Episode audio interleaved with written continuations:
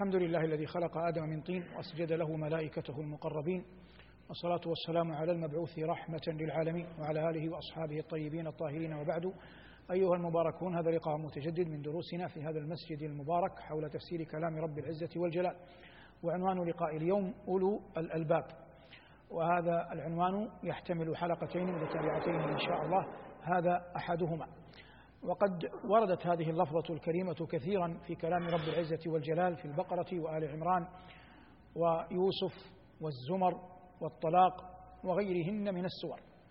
وسنتحدث في لقاءين متتابعين إن شاء الله تعالى عن فضل من يؤتيه الله عز وجل العقل المبارك الموفق. أهل الصناعة اللغوية يقولون إن الألباب هي العقول التي لا تخالطها شائبة. كما ذكر الراغب الأصفهاني في المفردات. لكن الذي يعنينا هنا ورود هذه الكلمة في القرآن ثم ما يمكن أن نستدل به على فضل من يؤتيه الله عز وجل عقلا. شيخنا والدنا الشيخ عبد العزيز بن صالح غفر الله له ورحمه إمام المسجد النبوي لأكثر من نصف قرن. في إحدى أيامه وقبل موسم الحج جاءه أحد العلماء الأجلاء الثقات ومعه طلبة علم خمسة. وقال له يا فضيلة الشيخ هؤلاء ينفع الله بهم فلو جعلتهم يدرسون في الحرم وقت الموسم حتى يستفيد الناس منهم. فقال الشيخ رحمه الله إنني في حاجة إلى طلبة علم عقلاء قبل أن يكونوا علماء ولا تتضرر الأمة أكثر من أن يأتي إنسان لديه متون يحفظها. وجلس كثيرا بين يدي العلماء لكن بعد لم ينضج عقله ولم يكمل ولم يكمل رويه.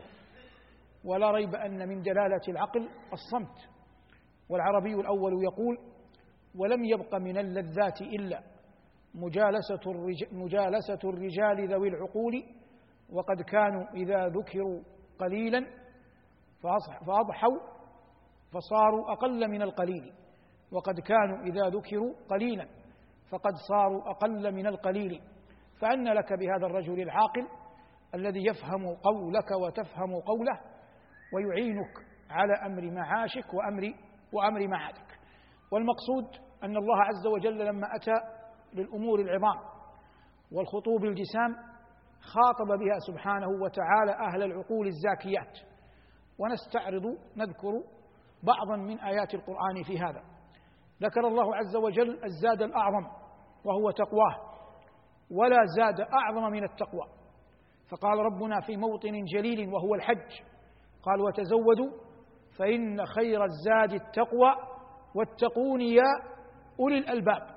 فخاطب جل وعلا أهل العقول الزاكية بأن يتقوه لأنه لا يمكن أن يكون هناك رجل ذو عقل زاك وهو غير وهو غير متق فإن التحلي بلباس التقوى من أدل من أدل الأدلة وأعظم البراهين على كمال عقل الرجل لأن الرجل إذا علم أنه سيلقى الله لا محالة فيتقيه قبل أن قبل أن يلقاه فهذا يدل على وفرة العقل وعلى كماله ولهذا قال الله وتزودوا فإن خير الزاد التقوى واتقون يا أولي الألباب.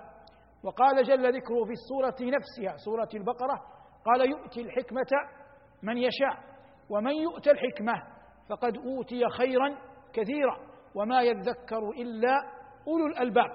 والحكمة مرت معنا في دروس خلت وسنين سبقت لكن أيا كان كانوا يقولون في الكتب المنقولة عن عن السابقين الحضارات المعروفة يقولون إن الحكمة نزلت على ألسنة العرب وفي عقول اليونان وفي أيدي الصينيين نزلت على ألسنة العرب وفي عقول اليونان وفي أيدي الصينيين.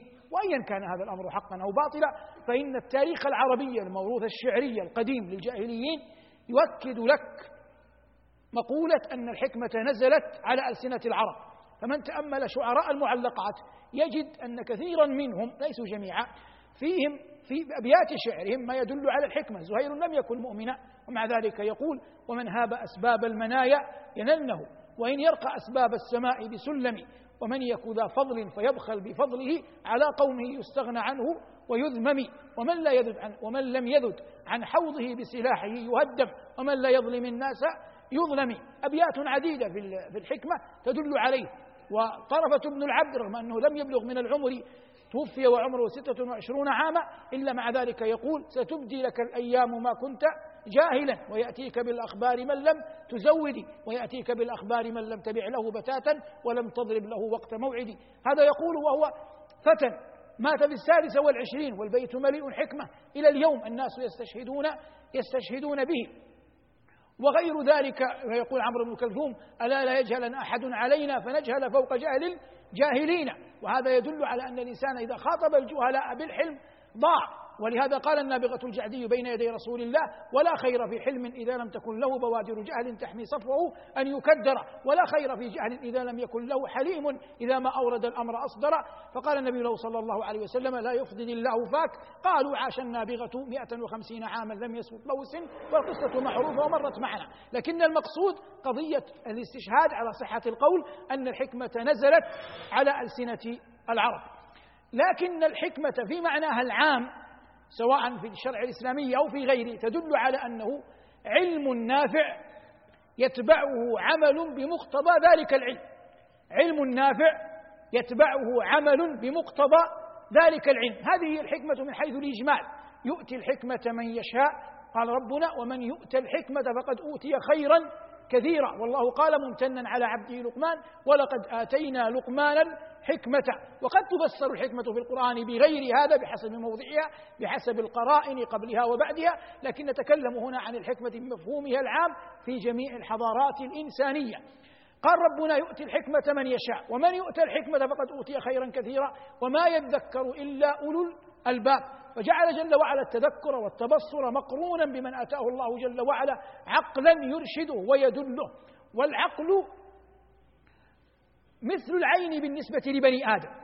فإن الشمس وإن كانت طالعة فإن من كتب الله جل وعلا له أنه يغمض بصره فإنه لن يرى شيئا رغم أن الشمس ظاهرة. فكذلك الأدلة مهما تضافرت والنصوص مهما تواترت والكتب مهما قرئت إن لم هناك إن لم يكن هناك عقل يفقه هذا الكلم لا يمكن أن يصل إلى المقصود.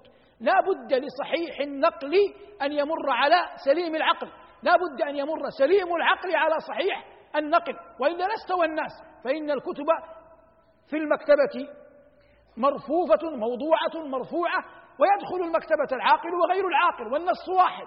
لكن العاقل يفقه يدركه يستفيد منه وغير العاقل قد لا ينتفع به شيئا. والمقصود أن الإنسان كلما أعطي حظا كبيرا من العقل كان ذلك من إكرام الله تبارك وتعالى له والله يقول ولقد كرمنا بني آدم وحملناهم في البر والبحر.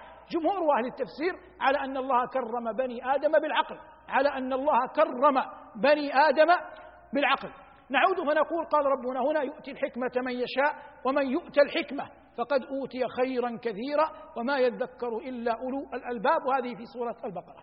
قال العلي الكبير في آل عمران إن في خلق السماوات والأرض واختلاف الليل والنهار لآيات لأولي الألباب.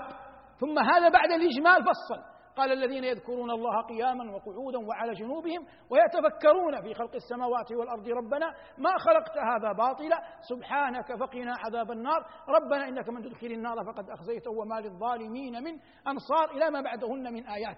وأحد أصحاب رسول الله صلى الله عليه وسلم نام مع رسول الله عليه السلام ينظر ماذا يفعل. قال فلما بعثه الله من النوم أي نام ما شاء الله له أن ينام صلوات الله وسلامه عليه قام. ففرك عينيه حتى يذهب عن نفسه أثر النوم. قال وتلا العشر الأواخر خواتيم سورة آل عمران. فتلا صلى الله عليه وسلم ثم توضأ ثم صلى. فصلى ركعتين خفيفتين ثم صلى ركعتين طويلتين. هذه كم؟ أربع ثم صلى ركعتين أقل طولا من هذه الطويلة. هذه كم؟ ست. ثم صلى ركعتين أقل طولا من من الأخيرة. ثم في رواية صلى ثلاث ركعات فتصبح إحدى عشر ركعة. وفي رواية أنه صلى ركعتين ثم أوتر. أي شفع وأوتر صلوات الله وسلامه عليه فانتهى وتره أو صلاته إلى ثلاثة عشر ركعة صلوات الله وسلامه عليه. والمقصود قول الله عز وجل إن في خلق السماوات والأرض واختلاف الليل والنهار لآيات لأولي الألباب الذين يذكرون الله قياما وقعودا. من أتاه الله عز وجل حظا من العقل لا يمكن أن يرى هذا الخلق العظيم ويقع في عقله مثقال ذرة مثقال حبة من خردل أن هذا خلق عبثا محال. فإن العاقل بالتجارب بحياته مع الناس ينزه بعض الناس من العبث. فهذا المسجد المبارك مبني فلو جاء إنسان وعلم أن هذا المسجد بناه رجل ذو بال في فن في فن العمارة فوجد سورا وجد خرسانة وجد عمودا وجد جدارا في هذا المسجد في مكان لا يعرفه فهو يتهم نفسه أنه لا يعرف لماذا بني لكن لثقته في ذلك الذي بناه يغلب على الظن أن هذا ما بني عبثا. فيأتي للإمام يأتي للمؤذن يأتي لصاحب لمن بنى المسجد يأتي مباشرة لذلك المعماري يسأله لما وضعت هذا البناء في هذا الموقف؟ فإذا كان ذلكم المعماري ينزع عن العبث. فتنزيه الله عز وجل عن العبث من باب أولى. ربنا يقول أفحسبتم أنما خلقناكم عبثا وأنكم إلينا لا ترجعون؟ ماذا قال ربنا وهذا مر معنا العام الماضي. قال ربنا بعدها فتعالى الله الملك الحق. تعالى الله أن يخلق خلقه عبثا. فربنا يقول هنا في خواتيم آل عمران إن في خلق السماوات والأرض يرى الإنسان ليل داج وسماء لي يرى الإنسان ليلا داج داجيا وسماء ذات أبراج. ثم يقع في قلبه في ظنه أن هذا خلق عبث لا بعث ولا نشور ولا قيام بين يدي الله محال. فلما ذكر الله أولي الألباب قال إن في خلق السماوات والأرض واختلاف الليل والنهار. والله نسب التفاوت نسب الاختلاف إلى خلق إلى ذاته ولم ينسب التفاوت. قال ما ترى في خلق الرحمن من تفاوت؟ وقال ربنا إن في خلق السماوات والأرض واختلاف الليل والنهار. هذا تارة يطول وهذا يقصر ويقول ربنا وآية لهم الليل نسلخ منه النهار فإذا هم مظلمون والشمس تجري لمستقر لها. ذلك تقدير العزيز العليم. والقمر قدرناه منازل حتى عاد كالعرجون القديم. لا الشمس ينبغي لها أن تدرك القمر ولا الليل سابق النهار وكل في فلك يسبحون. والله لا يقدر على تسخير هذا إلا الله. والعاقل يعلم إذا أوتي لبا وحظا من فهم وعقل أن الله منزه عن العبث. ولهذا قال الله إن في خلق السماوات والأرض واختلاف الليل والنهار لآيات لأولي الألباب ثم بين أعظم صفاتهم. قال الذين يعني الإنسان يسأل يا رب من أولو الألباب؟ فلا حاجة لأن تحيل إلى جواب عمرو ولا الجواب زيد. أجاب العلي الكبير قال الذين يذكرون الله قياما وقعودا وعلى جنوبهم فذكر الله لا يقتصر على حال. كان عليه الصلاة والسلام يذكر الله على كل أحواله. قال ربنا الذين يذكرون الله قياما وقعودا وعلى جنوبهم ويجمعون ما بين ذكر اللسان فكر القلوب قال ويتفكرون في خلق السماوات والأرض في عظمتهما فيما هي عليه. وينزهون الله عن العبث ويتفكرون في خلق السماوات والأرض. ربنا هذا دعاء. ما خلقت هذا باطلا. محال أن يكون الله قد خلق هذا لغوا عبثا باطلا. فلما قالوا هذا نزهوا ربهم عما لا يليق به. سبحانك. ثم تبين لهم أن النار هي الخزي الأعظم. فاستجاروا بالله منها. سبحانك فقنا عذاب النار. ربنا إنك من تدخل النار فقد أخزيته وما للظالمين من أنصار. وإن من الكرامة التي ينتظرها المؤمنون من ربهم أن لا يخزيهم في الدنيا والآخرة. وإن من أجل الدعاء وأعظمه أن يستجير العبد بربه من خزي الدنيا وعذاب الآخرة. والخليل إبراهيم عليه السلام كم كان له من سجدات؟ كم كان له من صلوات؟ كم كان له من أعمال زاكيات كم كان في قلبه من الطهر والكمال والعفاف والتوحيد فلما دعا قال ولا تخزني يوم يبعثون. قال ولا تخزني يوم يبعثون يوم لا ينفع مال ولا بنون إلا من أتى الله بقلب سليم. وهنا قال الله عن أوليائه ربنا إنك من تدخل النار فقد أخزيته وما للظالمين من أنصار. ربنا إننا سمعنا مناديا ينادي للإيمان أن آمنوا بربكم فآمنا. ربنا فاغفر لنا ذنوبنا وكفر عنا سيئاتنا وتوفنا مع الأبرار. إلى آخر الآيات. وليس المقصود تفسير خواتيم آل عمران إنما المقصود بيان قول الله عز وجل أن هؤلاء أولو الألباب في قوله جل ذكره. إن في خلق السماوات والأرض واختلاف الليل والنهار لآيات لأولي الألباب الذين يذكرون الله قياما وقعودا وعلى جنوبهم ويتفكرون في خلق السماوات والأرض. ربنا ما خلقت هذا باطلا سبحانك فقنا عذاب النار. نبقى عند ذكر الله.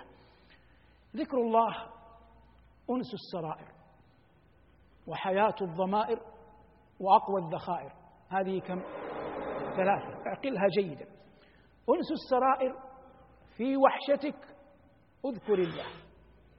وإن شعرت بقسوة قلبك فاذكر الله فإن ذكر الله كما أنه أنس السرائر فهو حياة الضمائر.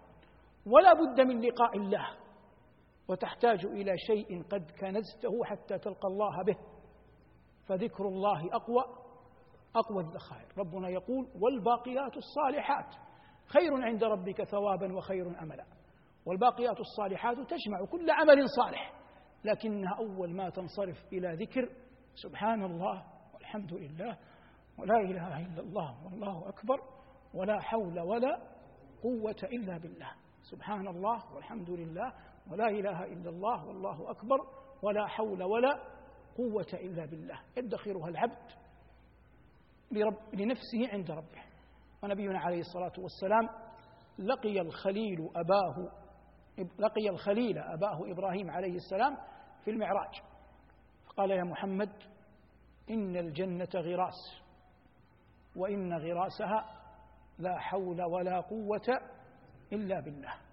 وذكر شيخ الإسلام ابن تيمية رحمه الله وهو هو في علمه أن الله لما خلق العرش واستوى عليه أمر الملائكة أن يحملوه.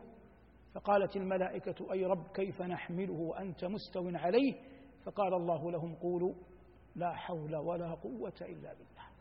فنقول دوما وأبدا لا حول ولا قوة إلا بالله. ونتابع إن شاء الله في الدرس الذي يليه ما بقي من تفسيرنا لقول الله وما يذكر إلا أولو الألباب. والحمد لله رب العالمين. الحمد لله على فضله والصلاة والسلام على خير خلقه وأشرف رسله وبعد. كنا قد بدأنا في لقاء الأمس الحديث عن قول الله عز وجل أولي الألباب. وذكرنا أنهما أننا سنذكرهما في لقاءين متتابعين مضى أحدهما. وحدثنا عن هذه المفردة في سورة البقرة وسورة آل عمران. قال الله عز وجل في سورة يوسف حتى إذا استيأس الرسل وظنوا أنهم قد كذبوا جاءهم نصرنا فنجي من نشاء ولا يرد بأسنا عن القوم المجرمين لقد كان في قصصهم عبرة لأولي الألباب. ما كان حديثا يفترى ولكن تصديق الذي بين يديه وتفصيل كل شيء وهدى ورحمة لقوم يؤمنون. ذكر الله جل وعلا في هذه السورة المباركة نبأ نبيه يوسف ثم أجمل قال حتى إذا استيأس الرسل فأصبح الحديث ليس عن يوسف فقط عن الرسل جميعا.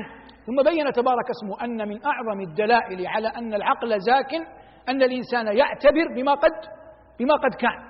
أعظم الدلائل على أن العقل زاك أن الإنسان يعتبر بما قد بما قد كان فيقيس ما مضى على ما على ما سيأتي يقيس ما مضى على على ما سيأتي. وإن من العقل بمكان أن لا ينازع العبد الملك الديان. وإن من العقل بمكان أن لا ينازع العبد الملك الديان. فيجتنب المظالم لأنه يعلم أنه لا قدرة له بعذاب الله. يعلم أنه لا قدرة له بعذاب الله. وهذا من وفرة العقل.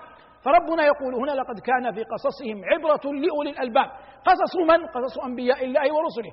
من أين يعلم الإنسان تلكم القصص حقا؟ من كلام الله عز وجل في كتابه. الله الذي نزل أحسن الحديث. أو وقال جل وعلا نحن نقص عليك أحسن القصص بما أوحينا إليك. هذا القرآن. والله تبارك اسمه جل ثناؤه. ذكر جما غفيرا من أنبيائه ورسله في كتابه العظيم ذكر أحوالهم أخبارهم أنباءهم حتى يستعين بها المؤمن العاقل الموفق على ما يكون في أمر دينه وأمر وأمر دنياه إن كان سياسيا إن كان عسكريا إن كان رب عائلة إن كان مريضا إن كان صحيحا إن كان في سفر إن كان في إقامة. كل ذلك يستسقى الهدي فيه من هدي أنبياء الله ورسله الذين سطر الله عز وجل وذكر لنا أخبارهم وأنباءهم في كتابه العظيم. وهذا مقام يحتاج إلى تفصيل أطول لكن المراد هنا الإجمال. لقد كان في قصصهم عبرة. مما يدل على وفرة العقل كذلك أن ينظر الإنسان ما يراه بعينه. وربنا يقول في سورة الزمر ألم تر أن الله أنزل من السماء ماء فسلكه ينابيع في الأرض ثم يخرج به زرعا مختلفا ألوانه ثم يهيج فتراه مصفرا ثم يجعله حطاما. قال ربنا إن في ذلك لذكرى لأولي الألباب. فالدنيا تكون في أول أمرها حسناء خضراء ثم تؤول إلى أن تصبح عجوزا شوهاء. وهذا لا يرتاب فيه أحد. بل قال الشوكاني رحمه الله في تفسيره قال إن معنى الآية هذا القرآن يتلوه المؤمن فيجري في قلبه فإذا كان موفقا اخضر وإذا كان مخلولا جعله الله جل وعلا لا ينتفع به فيصدق عليه قول الله ثم يجعله حطاما. ولكن التأويل الذي عليه جماهير أهل العلم الزرع المعروف. وأن الله جل وعلا ضربه مثلا للحياة الدنيا وضرب الأمثال مما دل عليه القرآن. وربنا يقول وضربنا لكم الأمثال. فإن من وفرة العقل وكماله أن يتعظ الإنسان بما يشاهد. كما قال ربنا قبل قليل لقد كان في قصصهم عبرة لأولي الألباب. وهنا يقول ألم تر أن الله أنزل من السماء معه قبلها بعدة آيات في الصورة نفسها؟ ذكر الله جل وعلا أن من دلالة كمال العقل أن الإنسان ينظر فيما حوله. قال فبشر عباد الذين يستمعون القول فيتبعون أحسنه. قال عنهم أولئك الذين هدى الله وأولئك هم أولو الألباب. فسمى الله جل وعلا من يستمع القول فيتبع أحسنه أنه من ذوي الألباب قطعا لأنه يوجد حسن ويوجد أحسن. فاتباعك للأحسن ولا يعني ذلك تحريم الحسن. يدل على أن الإنسان ذو عقل زاك وافر. كما أن من دلاله العقل أن يحتوي الإنسان من حوله. ما أمكن إلى ذلك سبيلا فليس من الحكمة معاداة الرجال. وقد قالوا إن معاوية رضي الله عنه قال لعبد الله بن الزبير رضي الله عنه عن أبيه قال له أريد أبياتا في الحكمة. فقال عبد الله بن الزبير من محفوظه أبياتا تنسب للافوه الإيادي أحد شعراء العرب وحكمائهم. والأبيات ثلاثة أظن ولكن الذي أذكره منها أنه قال له بلوت الناس قرنا بعد قرن فلم أر غير ختال وقال. ثم قال له بيتا أحفظ عجزه ولا أحفظ صدره وهذا من معاداة الرجال. وذقت مرارة الأشياء طرا فما شيء أمر من السؤال. وذقت مرارة الأشياء طرا يعني جمعا طر بمعنى جمع يعني جميعها. فما شيء أمر فما شيء أمر من السؤال. ولذلك إذا أردت أن تحفظ وجه أخيك فأعطه قبل أن قبل أن يسألك. أصلا إذا سألك ليس لك حجة أن تقول لا اللهم إلا كنت لا تملك. لكن وافر العقل من يعطي أخاه قبل أن قبل أن يسأله يحفظ على أخيه ماء وجهه. فإن إراقة ماء الحياة دون إراقة ماء المحيا. فإن إراقة ماء الحياة دون إراقة ماء المحيا. المقصود في قضية العقل. قلت إن من دلائل العقل أن الإنسان يحتوي الناس. أبو حنيفة رحمه الله إمام عظيم من إمام من أئمة المسلمين وهو أول الأئمة الأربعة ظهورا بمعنى نشأة. ممن كتب الله لعلمهم البقاء. أسطح الناس يومئذ متجاورة. كان مبتلى بجار يعمل إسكافيا يعني يخصف النعل. وكان هذا الجار بما أنه يعمل في النعل هو يرى نفسه وضيعا فكان إذا عاد إلى المنزل يشتري لحما أو سمكا. فإذا اشترى لحما طبخه وإذا اشترى سمكا شواه. ثم يأخذ دن خمر فيشرب بعد أن يطعم. فإذا دب الشراب فيه أخذ يرفع صوته بأقوال لا يدري ما هي. وهؤلاء يعفى الله عنا وعنهم. نسأل الله لا يبتلينا. يرددون أشياء يشعرون بها داخليا فهو إسكافي ويظهر أن ثقافته كانت واسعة. فكان يرفع صوته بالنداء وأبو حنيفة ماذا يعمل في الليل؟ يصلي. وأبو حنيفة جار له فأبو حنيفة يصلي وهذا يقول أضاعوني وأي فتى أضاعوا ليوم كريهة وسداد ثغري. وما يزال طول الليل يرددها أضاعوني وأي فتى أضاعوا ليوم كريهة وسداد ثغري. وصوته عال وأبو حنيفة يصلي. الإمام إمام. من دلالة الإمامة وافهموها على وجهها. من دلالة الإمامة أن لا يحتاج يحتاج الإمام أن يقول له الناس إنك إمام. من دلالة الإمامة أنه لا يجد في نفسه حاجة أن يقول له الناس إنك إمام. فلو ابتلينا في زماننا هذا بجار هذا حاله لحدثنا الناس في مجالسنا وكتبنا في تغريداتنا أن لدينا جارا يسكر ولا نرى الهيئة ولا نرى الشرطة. لكن أبا حنيفة إمام يعلم حق الجوار ويعلم أن العاقل يحتوي لا يشاهر سكت. حتى جاء ذات يوم لم يسمع أبو حنيفة جاره. فلما أصبح سأل قالوا إن العسس أخذوه. فركب بغلته بعد صلاة الفجر إلى الوالي فلما علم الوالي به قال لحرسي أدخلوه ببغلته. إجلالا لأبي حنيفة فدخل. فقال له أبو حنيفة يقول للوالي إن لي جارا له حق.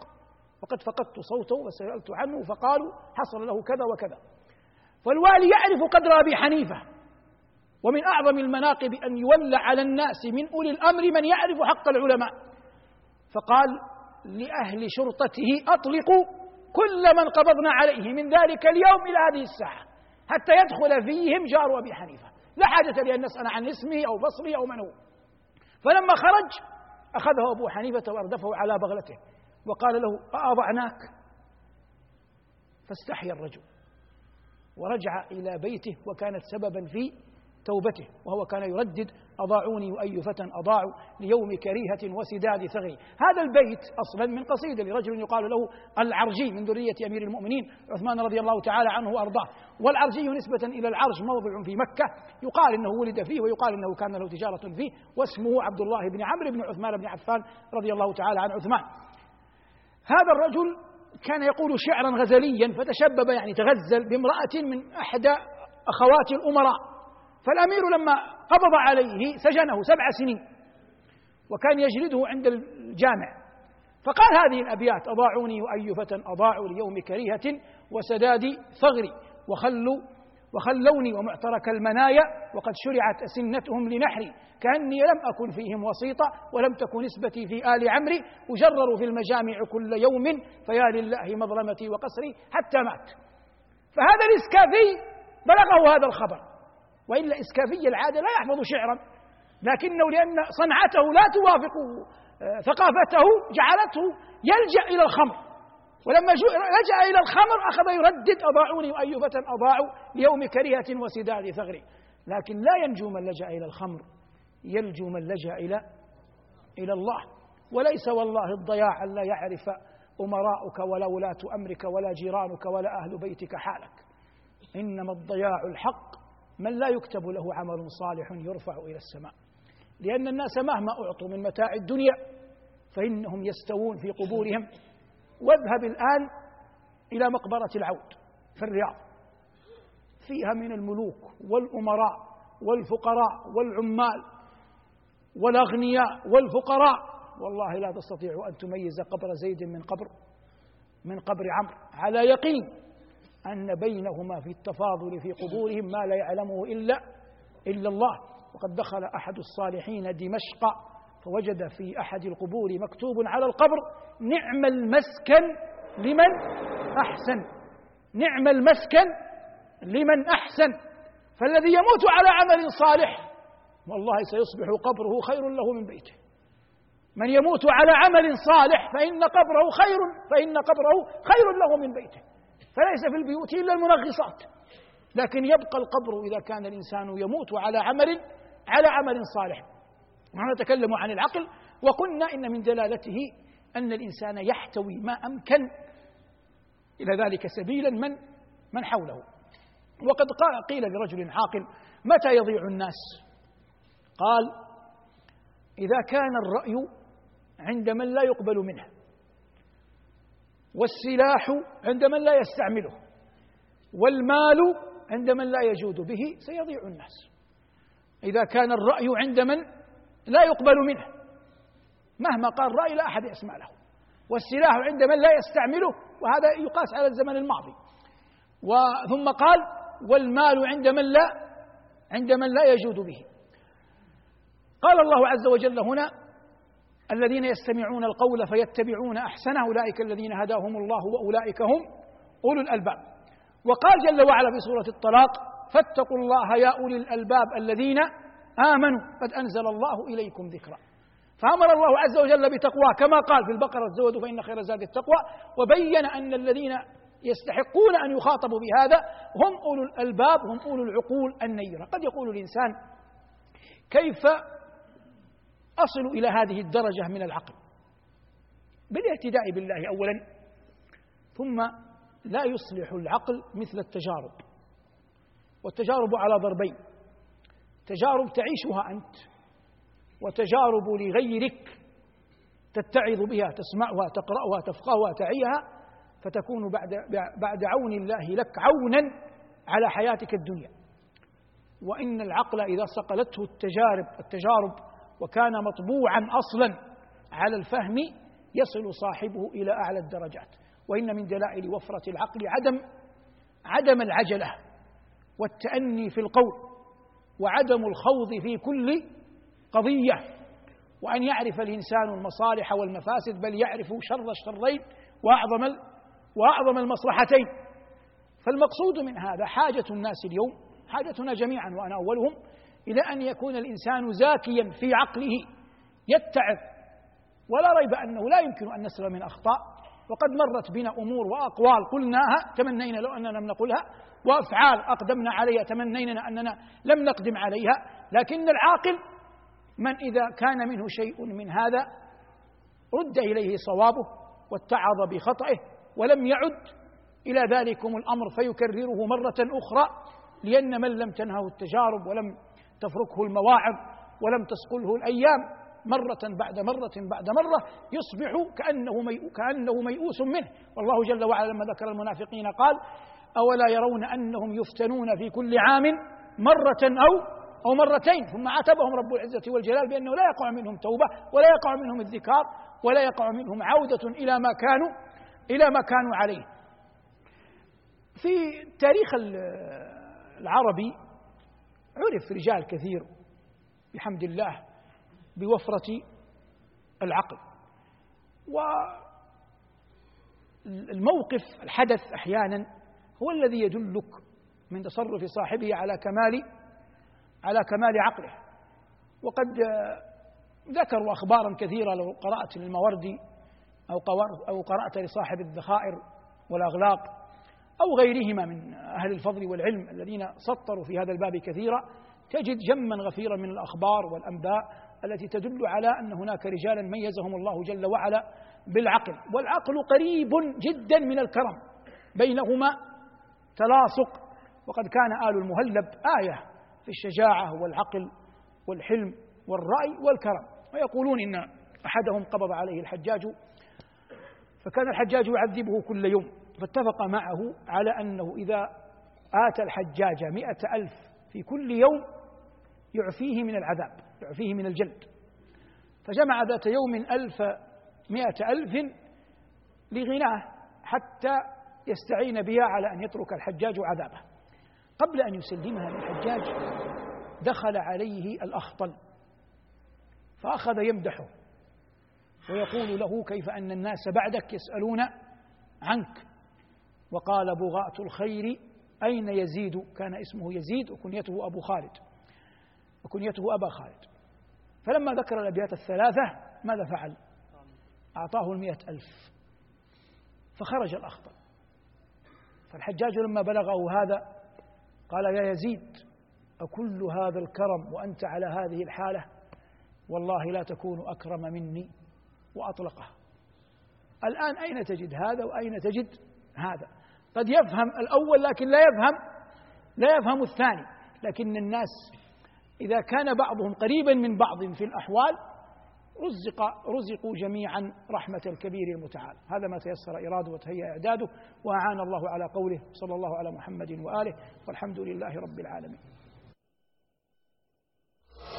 لو أن أنزلنا هذا القرآن على جبل لرأيته خاشعا لرأيته خاشعا متصدعا من خشية الله.